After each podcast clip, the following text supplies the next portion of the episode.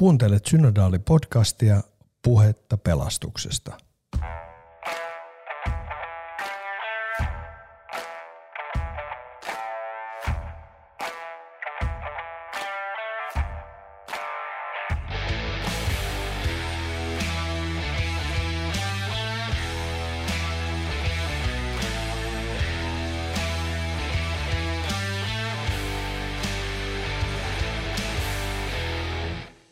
Tervetuloa Synodaali-podcastin pariin.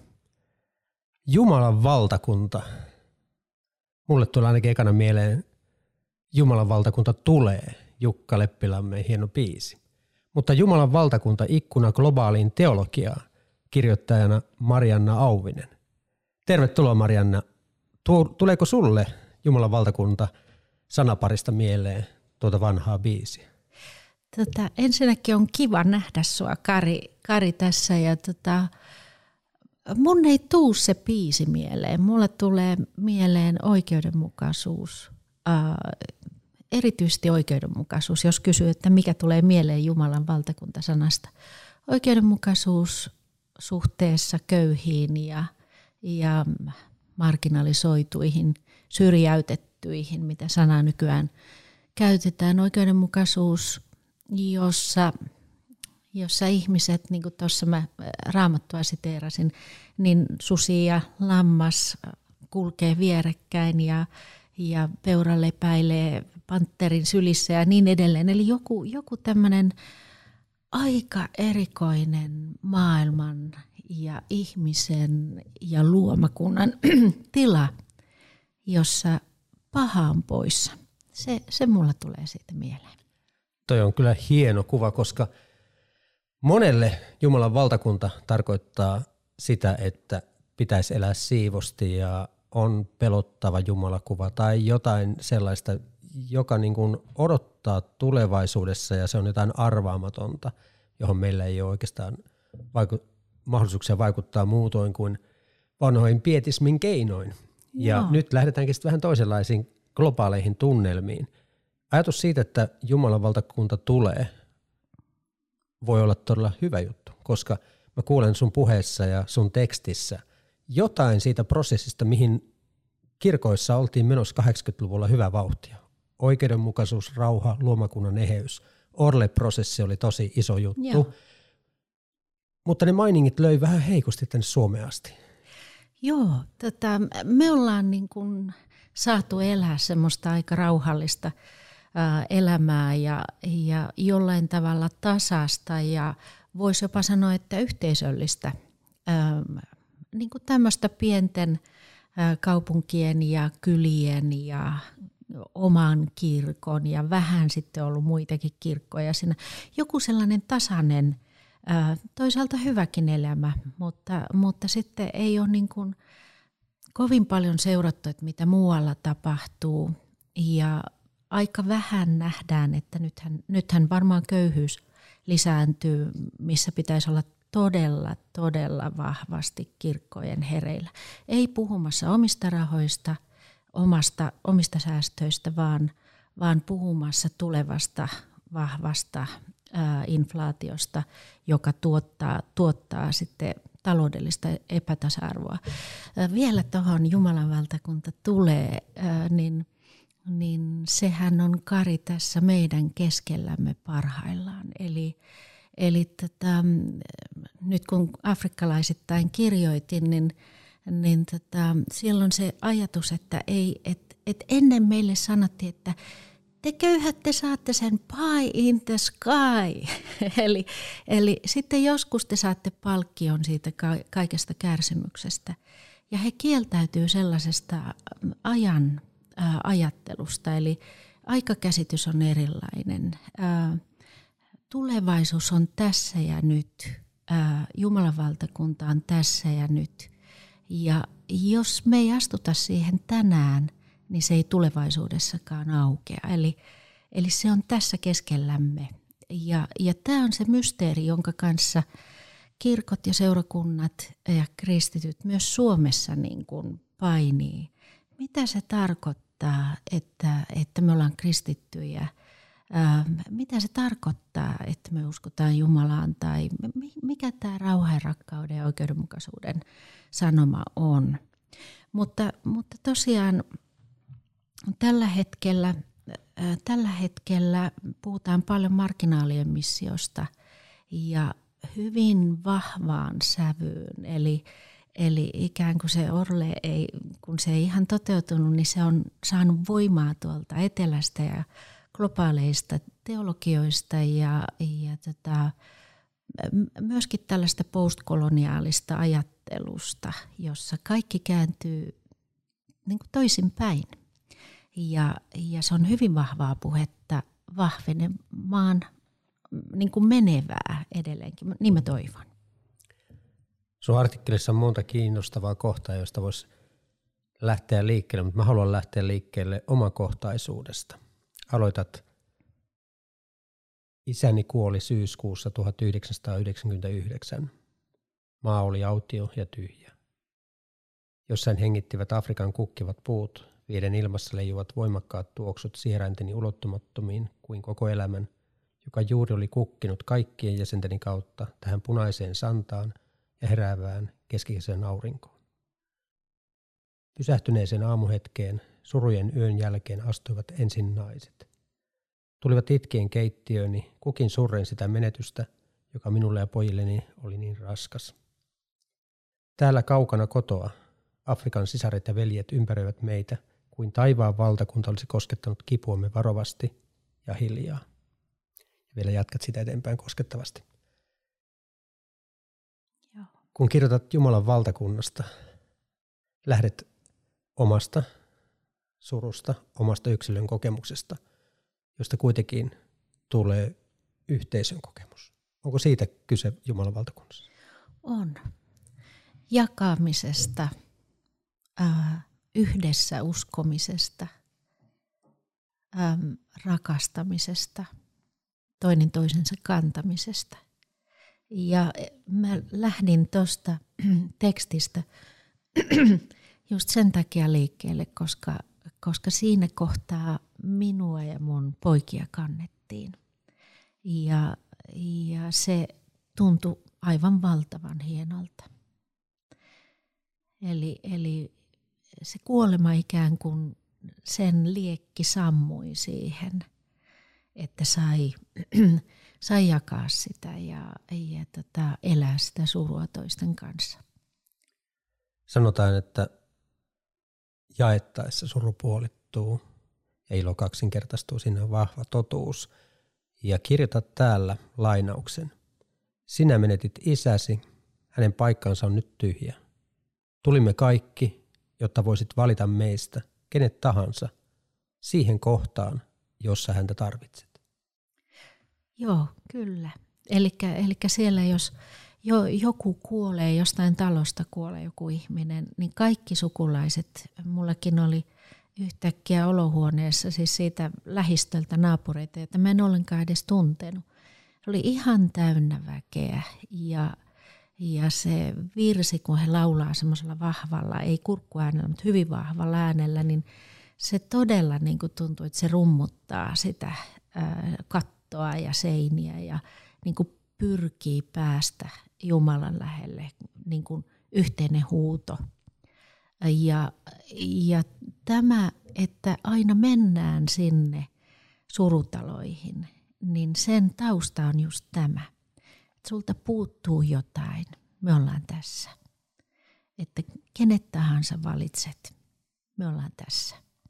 Ja se on, siinä on joku erilainen sävy kuin meillä. Että meillä, meillä on paljon sitä, että me pelätään puhua kuolemasta, niin kuin me pelätään puhua Jumalastakin. Ähm, niin se, se pelko toisaalta on semmoista niin kuin suomalaisittain voi katsoa sitä myöskin niin, että me kunnioitetaan niin paljon, että me annetaan olla rauhassa. Se on se kaunis puoli sitä. Mutta mutta siinä helposti jää yksin, niin tuolla ei jää yksin, jos sulla on jotain hätää, niin ne toiset tulee siihen, siihen lähelle.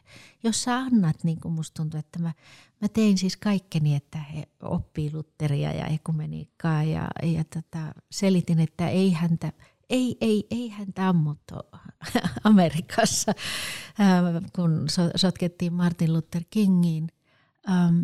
Mutta se lopputulos oli se, että ne teki aivan mahtavia pieniä tutkimuksia ja sitten alkoi ruveta sitä, että otetaan niin orpolapsia hoitoon ja, ja niin kuin, että se alkaa heti tuottaa, tuottaa tekoja, niin, niin siinä on joku semmoinen iso kauneus siinä yhteisöllisyydessä, jossa se teologia elää.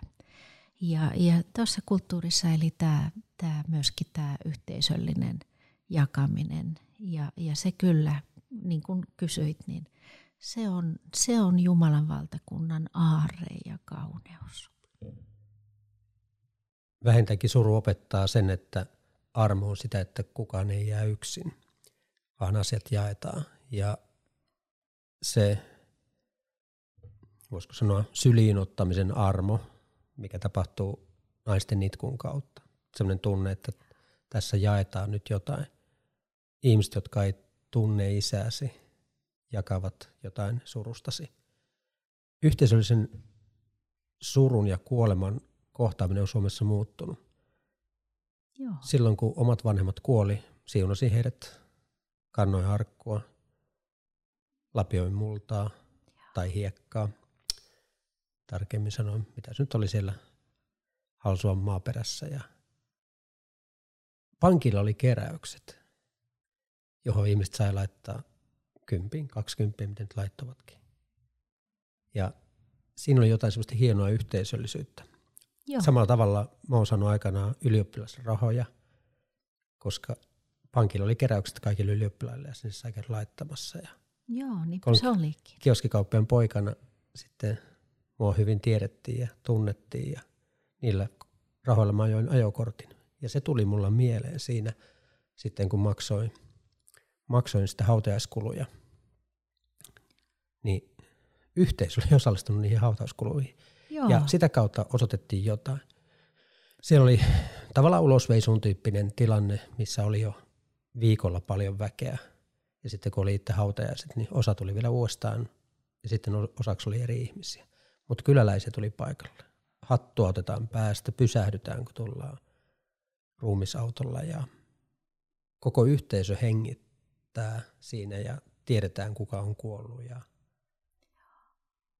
Joo. Sitten kun mä sen jälkeen tulin taas takaisin tänne töihin, molempien hautajaisten jälkeen 2010 ja 2015, niin mä tajusin, että meidän kulma urbaanissa yhteiskunnassa kuolemasta on muuttunut pysyvällä tavalla. Joo. Ja kun puhutaan Jumalan valtakunnasta, niin meidän täytyy samalla puhua kuolemasta, koska meidän pitäisi puhua elämästä. Joo. Ja siitä, että miten me kohdataan meille merkitykselliset asiat. Tärkeimmät draamat rakentuu kolmen asian ympärille. Jumala, rakkaus, kuolema. Ja aika Joo. usein ne samoissa draamoissa on tosi koskettavia. Ja meidän elämässä Joo. se tulee läpi ei me nähdä omaa elämää draamana, mutta tarinana voidaan nähdä. Millainen Jumalan valtakunnan tarina on sinussa? Mä, mä palaan tuohon, mutta mä ihan pikkusen menen siihen. Siis se, on, se on seurakuntien, kirkkojen, pappien tehtävä hengittää koko yhteisön puolesta niiden ihmisten rinnalla, jotka on menettäneet jonkun. Ja, ja suomalaisessa kulttuurissa hautauskulttuuri on valtavan vahva. Et kyllä, kyllä niin kuin afrikkalaiset ystävät sanoivat, että teilläkin palvotaan esi vanhempia, siis kun meidän hautausmaat on niin kauniit. Meillä on valtavan kauniit hautausmaat. Ja, tätä, ja jos muut ei hengitä, niin pappi hengittää, seurakunta hengittää sitä sitä surua, joka, joka tällä ihmisellä on. Eli se on, se, on, se on yksi meidän tärkeimmistä tehtävistä. Miten Jumalan valtakunta minussa elää? Se, eikö se ollut se sun varsinainen kysymys? Mm. Sä, sä sitä vastasitkin jo tuossa, kun sä puhuit niitä kolmea. Jumalan valtakunta elää minussa siinä niin kuin rakkaudessa – että, että toisaalta, että sen on pelkästään minä, joka hengitä niiden ihmisten kanssa, niiden surua, vaan, vaan Kristus jotenkin elää me, meissä, vaikka se kuulostaa aika hurjalta, mutta, mutta jos, me, jos me jotenkin niin kuin ollaan tyhjänä, nöyränä Kristuksen edessä, niin hän, hän elää meissä. Ja hän elää ihmisten keskellä. Ja, ja, ja si, silloin, silloin siihen tulee sitä ähm, kokemusta, että, että me emme ole yksin ihminen, vaan, vaan se yhteys. Ähm, kuoleman kohdasta mulle pyhäinpäivä on valtavan tärkeä päivä, eli mut vihittiin äh, papiksi pyhäin miesten päivänä silloin, mutta, mutta sitten sit mä oon allekirjoittanut mun äh, tätä esipuheita kirjoihin ainakin kahteen pyhäinpäivänä.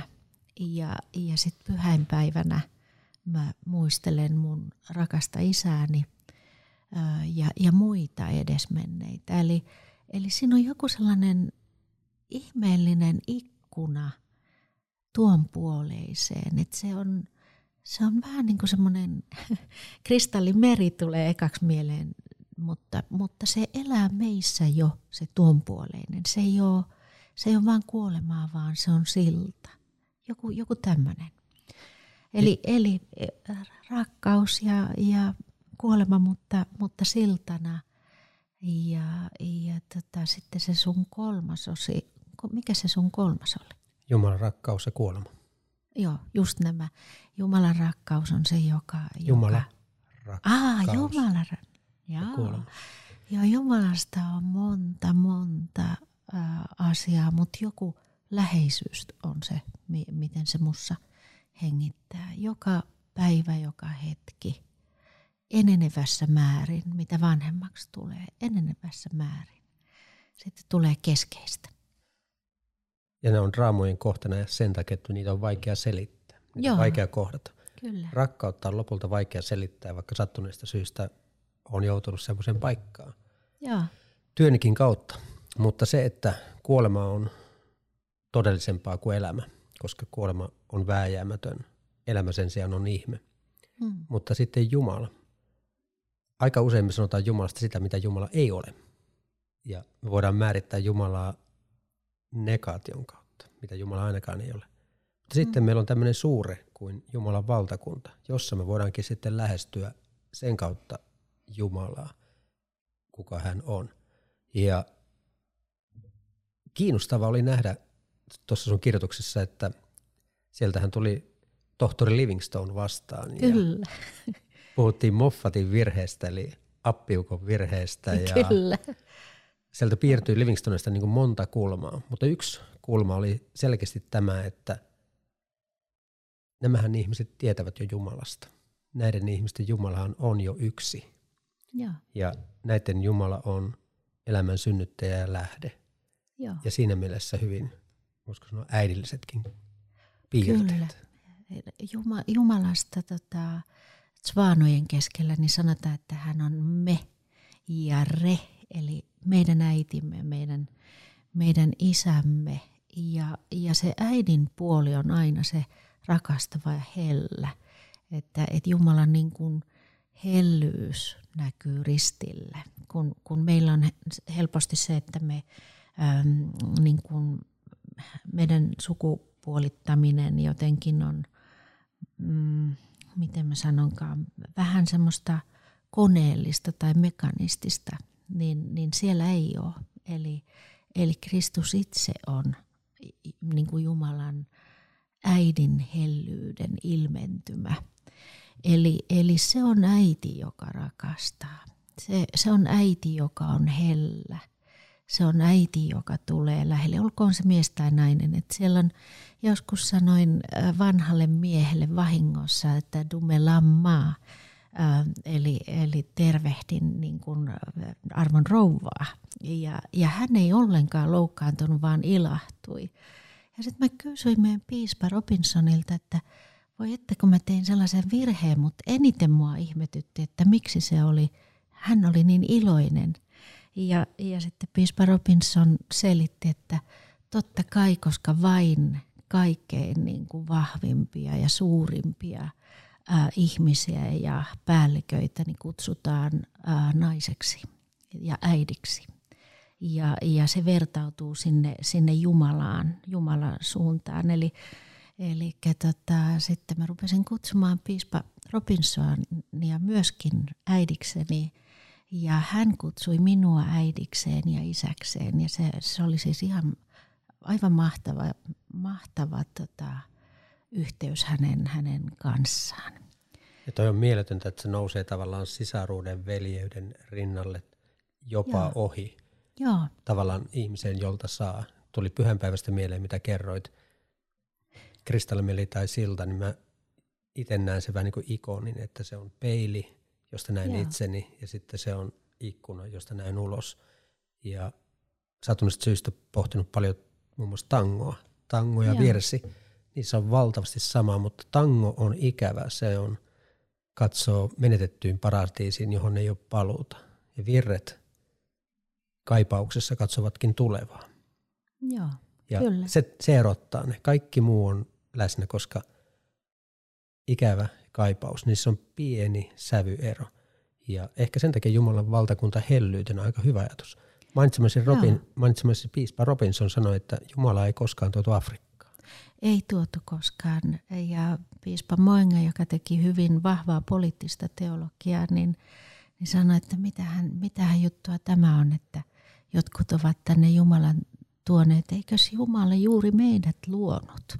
Eli, eli, eli hän elää, hän elää luo, luomakunnassaan kaikkialla ja häntä on mahdoton salakuljettaa mihinkään, koska hän on siellä luomakuntansa ja luomiensa ihmisten ja ihmisyyden välityksellä läsnä. Että joo, kyllä Jumalan maailma on aivan valtavan suuri ja ihmeellinen. Tuosta Livingstoneista mä ihan pikkusen sen verran sanon, että hän, hän ei ole millään tavalla kuuluisa Potsuanassa, vaan päällikkö Sehele on kuuluisa siellä ja Sehelestä puhutaan paljon ja hänestä hän, hän on aivan siis ansainnutkin sen kuuluisuutensa, mutta olin kyllä aika iloinen, kun luin niitä tekstejä, että ymmärsin, että siellä on joku lähetystyöntekijäkin osannut niin kuin ymmärtää ja nähdä oikein. Se kulttuurinen ähm, vaikeus, mikä heillä on ollut, niin se on ollut paljon suurempi kuin mitä meidän aikana, koska he on tullut niin kuin suoraan omasta kulttuuristaan ihan toisenlaisen. Eli täytyy myös ymmärtää, että siellä on, siellä on ollut isoja virheitä. Ja, Jumalasta hän ei koskaan puhuttu, koska nykyään Tswanat puhuu. Mutta siellä oli vähän niin kuin näitä juutalaisia sääntöjä, että – että älä mainitse Jumalan nimeä turhaan. Että sitten sit Jumalasta sai puhua vaan ne, jotka olivat tämmöisiä hengellisen säädyn äh, ihmisiä. Tai sitten, jos olit eksyksissä, se mua aina lohduttaa, kun mä aina joskus on eksyksissä, niin silloin sai sanoa Jumalan äh, nimen ja silloin, jos oli surussa. Muuten ei saanut.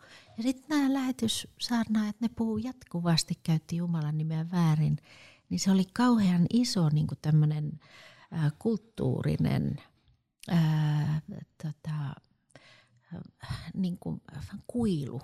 Toiset puhuu Jumalasta, toiset yrittää ymmärtää, miksi ne näin huonosti käyttäytyy.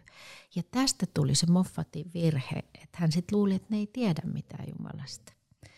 Ja tämmöinen tausta. Se on aivan niin kuin parisuhteessa tulkitaan ja sitten tulkinnat alkaa kerryttää – Kyllä. sen sijaan, että kuultaisiin, mitä toinen sanoo. Että aika, hienosti, aika hienosti Simon Garfunkelin Sound of Silence-kappaleessa on people hearing without listening. Kyllä. Eli ei pysähdytä kuulemaan. Ihan, ihan selvästi Livingston jollain tavalla pysähtyi kuulemaan, Joo. olkoonkin, että se Helen kanssa oli sitten tämä ehtolisyhteys katko Joo. raamatun tulkinnoista johtuen, mutta kuitenkin oli pyrkimys. Oli pyrkimys ja Sehelessä, äh, Sehele oli vielä enemmän se, joka kuunteli Livingstonea äh, ja yritti ymmärtää, mutta Livingstone on varmaan ollut, siis hän on ollut älykkö ensinnäkin. Ja kaikki lähetyssaarnaajat siihen aikaan eivät olleet. Sitten toinen semmoinen on ollut, että hän, hän on varmasti katsonut samalta tasolta ihmisiä. Ja, ja sehän on joka kulttuurissa se, joka pysäyttää ihmisen. Eli, eli se kunnioitus on, se on niin kuin ihan ykkösjuttu. Ja meillähän Livingston on tuttu tietenkin Dr. Livingstone, I suppose, eli yeah. Henry Morton Stanlin mm, lehtimies vielä mun ajatuksissa, kunnes luin Sami Sillanpään hienon Kongokirjan. Ja sen jälkeen ymmärsin, että se on melkoinen vallottajameininki on ollut Stanleylle ja sen takia siellä on Stanville, Stanleyville olemassa ja muuta. Kaiken kaikkiaan kolonialismilla on tosi vahvat painolastit yhä olemassa. Joo. Ja kun puhutaan lähetystyöstä, niin me joudumme kantamaan menneitä syntejä. Ja kun puhutaan Suomessa vaikka lähetystyöstä, niin aika nopeasti nousee kolonialismi esiin. Joo, se on, tietysti voisi sanoa, että se on aika merkillistä, koska nehän oli valtiot, ää, jotka sitä ää, harjoitti. Eli nyt mä vähän kärjestän. Kehitysyhteistyö valtioilla on putsannut pöydän sillä tavoin, että, että ne ei enää puhu Jumalasta mitään. Ähm, ja ja tota, sen takia se jää, se jää jotenkin niin kuin lähetystyön kannettavaksi. Mutta siis sehän siellä on kolonialisteja myös lähetyssaarnaajissa, eli he tekivät ikään kuin kahta virkaa. Mutta mä yritän sanoa tässä niin, että ähm, kolonialismi ja postkoloniaali aikakausi on myös Euroopan ongelma. Eli meidän täytyisi oikeasti ei syyttää niin kuin lähetystyötä, vaan nähdä, että se oli valtioiden ongelma. Suomessa, Suomessa meillä on saamelaiset. Me, mekin on tehty tätä koloniaalia systeemiä ihan niin kuin maa-oikeuksien kanssa ja niin edelleen. Eli, eli tota, katso ihan kunnolla silmiin itseämme, mitä me on tehty. Katsoa, mitä koloniaaliaikana oikeasti tehtiin, minkälaisia rikkauksia vaikka Englantiin esimerkiksi on sieltä tuotu eri maista. Ja, ja kantaa se niin kuin taakkamme – ei vierittää sitä lähetysjärjestöille, kristityille ja niin edelleen, vaan, vaan se on ollut meidän ihan yhteisöllinen kansakuntien synti. Ja, ja, tota, ja mitä siitä seuraa, jos me vieritetään niin kuin jotenkin vanhoja asioita pois, on se, että me ei päästä itse uudistumaan. Minusta on aivan valtavan hieno tarina se, joka on tämmöinen postkoloniaali tarina, että, että, tota, että lähetyssaarnajat tulivat, he sanoivat rukoilkaamme ja me ristimme kätimme, kätemme, ummistimme silmämme ja rukoilimme. Ja kun rukous päättyi, avasimme silmämme ja heillä oli meidän maamme ja meillä oli kädessämme raamattu. Ja nyt mä haluan käyttää tätä toisin päin. Mitä eurooppalainen ahneus on tehnyt meille?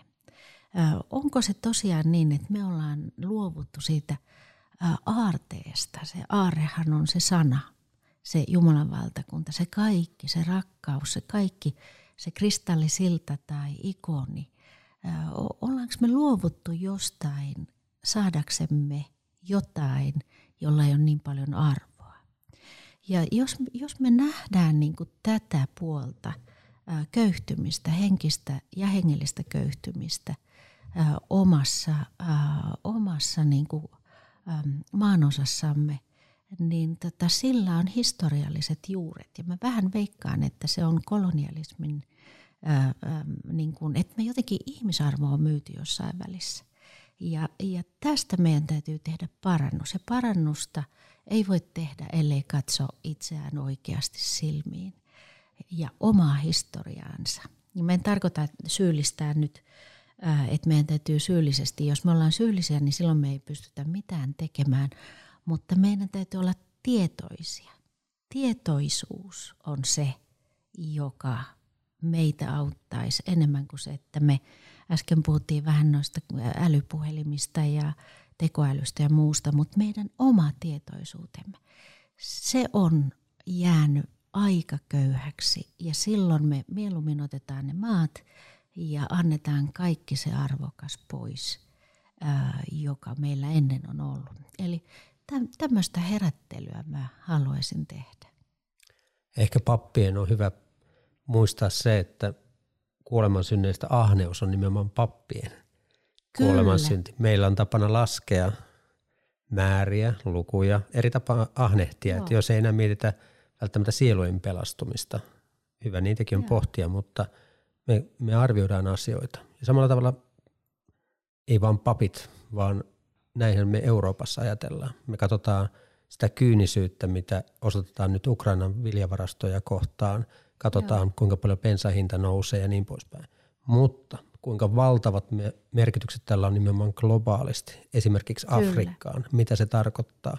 Siellä on eletty jo ennen koronaa aikamoisissa ongelmissa ja sen takia sä lähdet liikkeelle, näin oletan, Joo. myös kuolemasta ja surusta tuossa kertomuksessa, koska siinä päästään kurkistamaan sitten näiden asioiden kautta afrikkalaiseen todellisuuteen ja väärällä tavalla riippuvaisuuteen sitten siitä, että – minkälaisia armopaloja annetaan.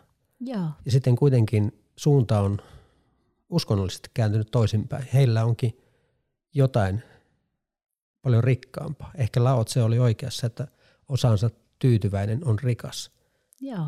Ahneudessa me ei koskaan olla tyytyväisiä, vaan me haluttaisiin ainakin sen sama elintaso kuin meillä oli ennen koronaa, ennen Ukrainan sotaa. Joo. Ei ja, ole paluta.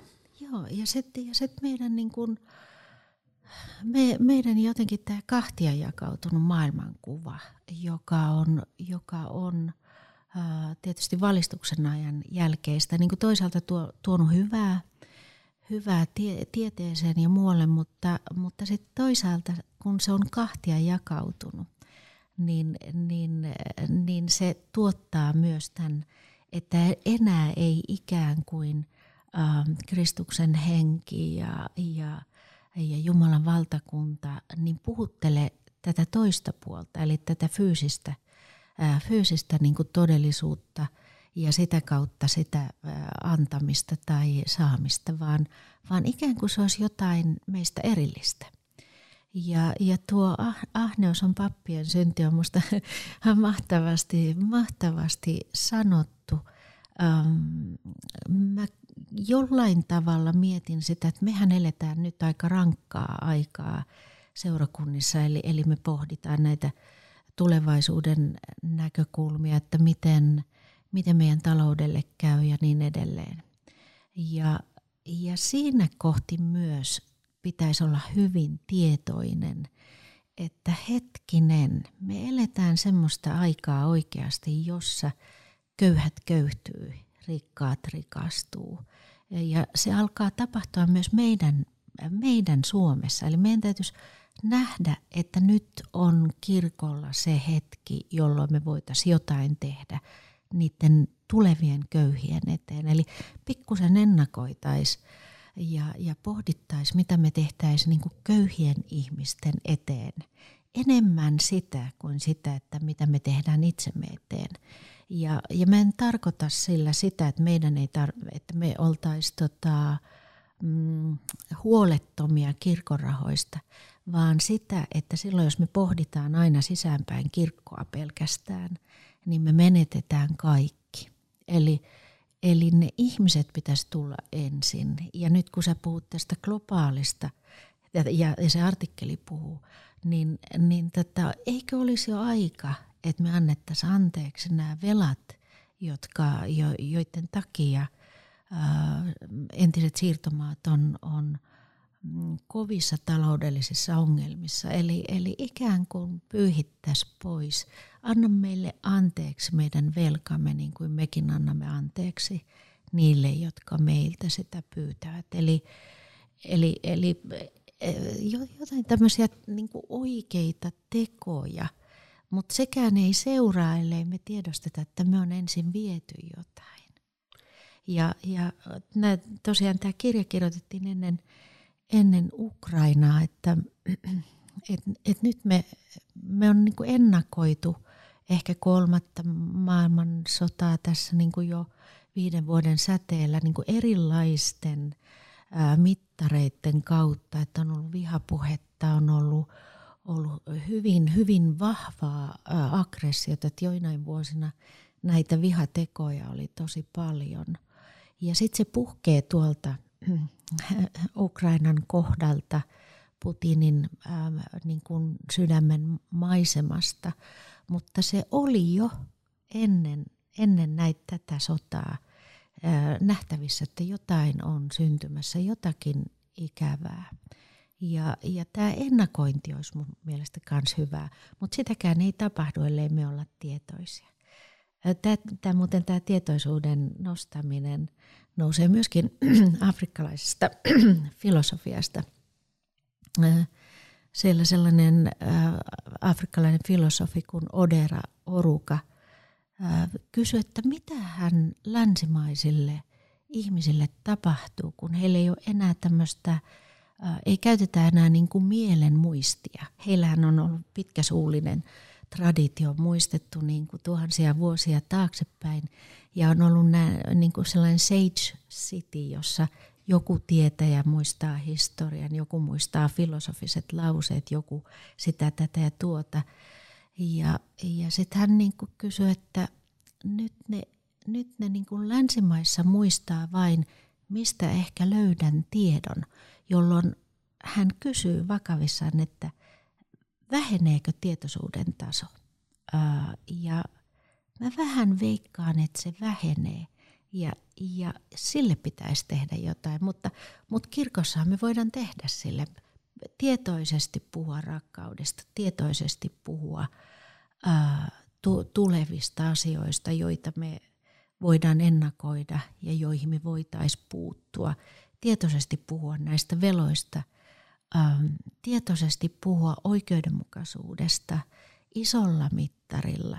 Ähm, me puhutaan rakkaudesta, äh, niin kuin saman sukupuolen välisestä rakkaudesta, onko se sallittua vai ei.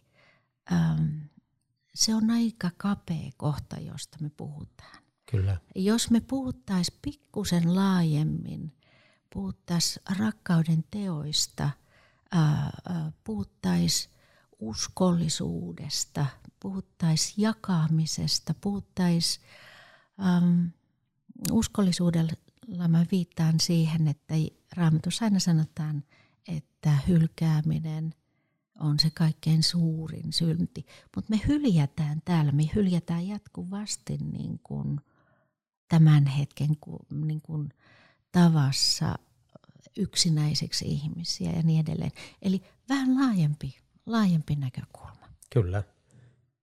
Se vaatii myös kielenmuutosta, koska Joo. ei nykyään urbaani ihminen mieti, että pelastunko. Hän miettii, kelepaanko, riitänkö. Joo. Ja se on aika usein niin kuin yksilön kysymys tilanteessa, mitä väliä on millään. Mutta jos me löydetään, että elämällä on merkitystä, eli yksilönä tullaan kohdatuksi, voidaan liittyä yhteisöön. Tämä tapahtuu vaikkapa rippikoulussa. Ensimmäistä kertaa voidaan korjaavia kokemuksen mukaan ottamisesta. Ja siellä kun tulee mukaan otetuksi, niin sulla on väliä, mulla on väliä, meillä on väliä, asioilla on väliä. Yhtäkkiä nouseekin semmoinen kulma sitten siihen, että kelepaan, riitän. Joo. Ja niin sinäkin. Josta tulee yhteisöllinen kokemus. Ja se avaa taas portit siihen, mistä puhutaan vaikkapa Jumalan valtakunnassa ja sen toteutumisessa. Koska puhutaan oikeudenmukaisuuden toteutumisesta – puhutaan rauhasta, puhutaan lopulta luomakunnan eheydestä. Tavallaan siitä kokonaisuudesta, mitä aikanaan huomattiin, lähdettiin tavoittelemaan, mutta meille impivaaralaisina suomalaisina se ei oikein puhutellut, ja. koska me tiedettiin asiat. No nyt me tiedetään, että maailma on globaali ja asiat vaikuttaa kaikkeen. Ja se, mitä meille voisi olla tuontitavarana, voisi olla ikään kuin aika vanhaa juttua – koska jos maailmankuva on vähän hajalla meillä, niin Jumalakuva kenties vielä enemmän. Minkälaisen Jumalakuvan voisi antaa Zvanojen modimo meille? Tota, suuren, avaran, korkean, mysteerin, äh, hellän, äh, huolehtivan, äh, hurjan. Eli tota, siellä, on, siellä on rakkaalla lapsella monta nimeä, eli, eli Modimo on jotain semmoista, jota me ei ikinä voida käsittää niin suurta. Ja sitten siellä on se lämmin äidin syli, syli ää, mukana. Mutta se, se, se, mikä siellä on, ja se on myöskin näissä Together Towards Life, niin kuin näissä ekumeenisissa – ää, ää, tätä lähetysasiakirjoissa. Eli, eli Jumala on niin kuin elämän lähde. Ja kun sä puhut tuosta pienestä kontekstista, niin kuin tuosta meidän omasta elämän kontekstista, nyt mä tarkoitan pienellä vaan niin kuin sitä kohtaa, jossa me itse kukin elämme. Jos me siinä, niin kuin, siinä kohti voimme antaa toisillemme jotakin – siinä kohti, niin kuin, niin kuin hyvin kuvasit jo rippikoulusta lähtien, niin, niin se, on, se on jotenkin aika riittävää. Ja jos me kaikki tehdään sitä, niin, niin elämä muuttuu ja, ja toivo syntyy. Ähm, mutta sitten aina välillä on hyvä niin kuin, ikään kuin vaihtaa silmiä, joilla katsoo maailmaa – niin kuin pappeina me vaihdetaan silmiä, me katsotaan, katsotaan seurakuntalaisten silmin, me katsotaan surevan silmin, onnellisen silmin ja niin edelleen, ja asetutaan siihen rinnalle, niin, niin ehkä tämä globaali teologia tuottaa meille silmiä Afrikasta, Aasiasta, Intiasta, eri puolilta maailmaa – ja, ja jos me nämä kaikki katseet saataisiin yhteen, kun me puhutaan Jumalasta, niin me päästäisiin vähän lähemmäksi. Eli Jumalasta, ää, Jumala on niin suuri, että me nähdään vaan pieni pala. Ja mulle ainakin on tuottanut hyvää se, että, että joskus katson jonkun toisen ihmisen silmin, toisen kulttuurin silmin, jolloin mun oma ajattelu vähän muuttuu ja, ja avartuu. Mutta, mutta rakkaus on se kaikki, se keskiö, eli, eli rakkauden silmin. Se, että tarvitaan uutta kieltä, tarkoittaa, että pohjalla on kokemus. Mietitään, kumpi on ensin kieli vai kokemus.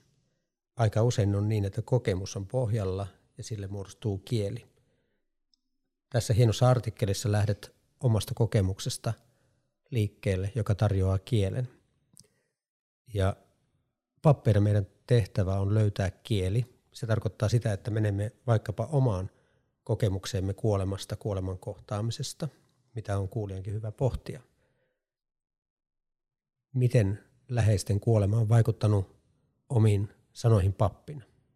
Onko niin, että selkeä meillä on yksi suu ja kaksi korvaa? Mm. Ainakin itsellä tapahtuu jotain sellaista. Ja kun me yritetään sanottaa näitä asioita, niin me ollaan lopulta yksi kirkko, joka sitä tekee.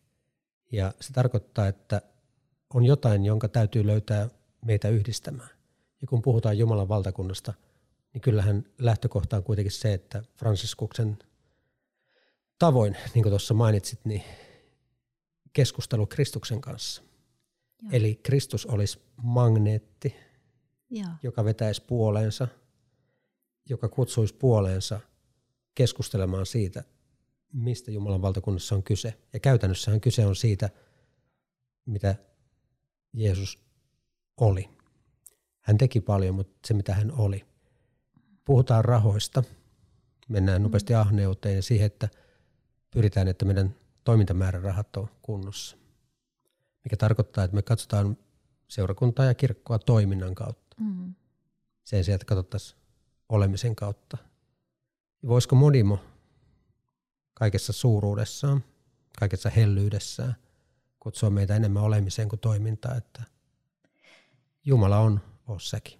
Joo, kyllä. Ö, olemiseen, jakamiseen, ihmisyyden jakamiseen ja, ja jollain tavalla näkemiseen. Kun sä, kun sä puhut siitä Franciskuksesta, niin se, hän kutsuu niin kuin eurooppalaisia kristittyjä tekemään parannusta ilottomuudesta. Ja, ja se jotenkin kolahti. kolahti.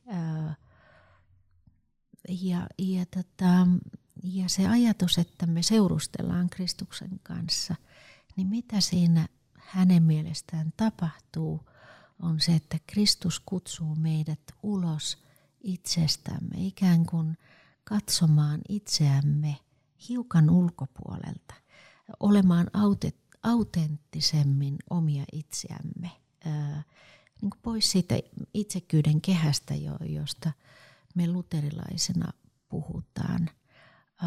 Ja, ja silloin me nähdään paremmin toiset ja itsemme ja ikään kuin Kristuksen silmin, jos vielä lisää siihen. Kristuksen silmin katsotaan myöskin itseämme ää, armollisesti. Tämä Lutherin teologia on vähän semmoista, että kun sitä lukee Zwana, niin hän lukee sieltä, että me olemme toistemme äitejä ja isiä, sanoo Luther. Synnymme vuorotellen toisistamme.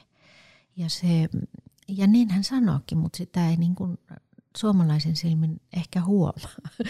huomaa, se ei hyppää sieltä omaan kontekstiin.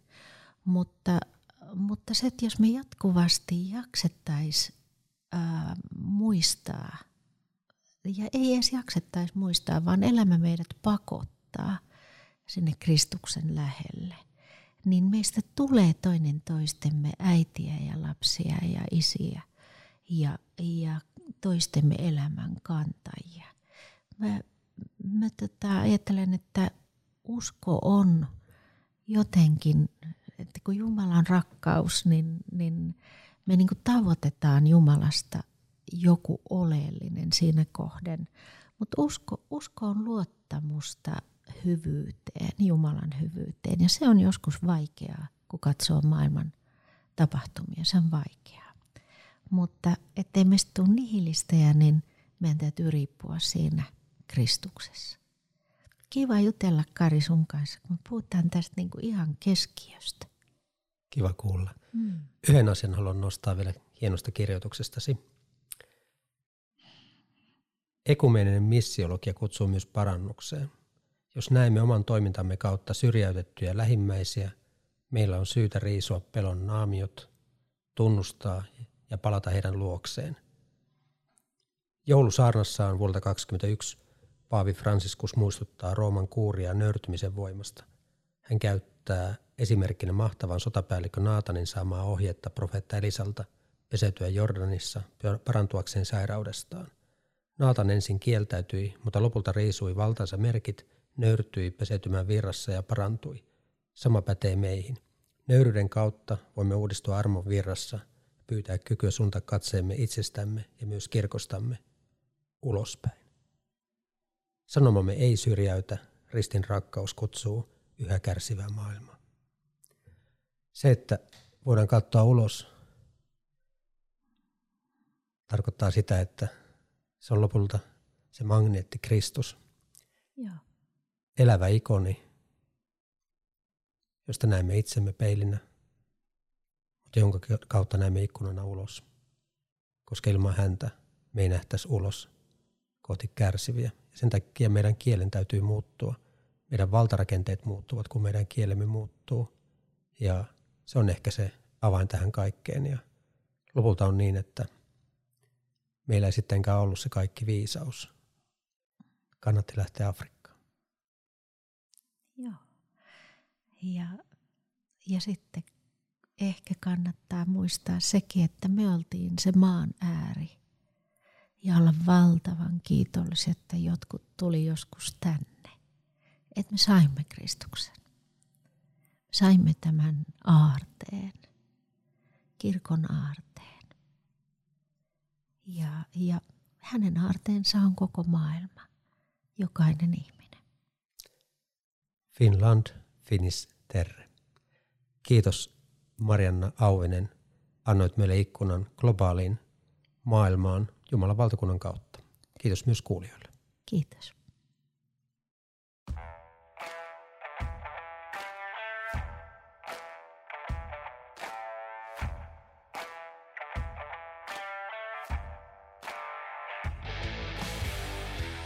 Tämän podcastin ovat tuottaneet Satu Huttunen ja Pietu Korpelainen. Lisää tietoa osoitteessa helsingin hiippakunta.fi kautta synodaalikokous.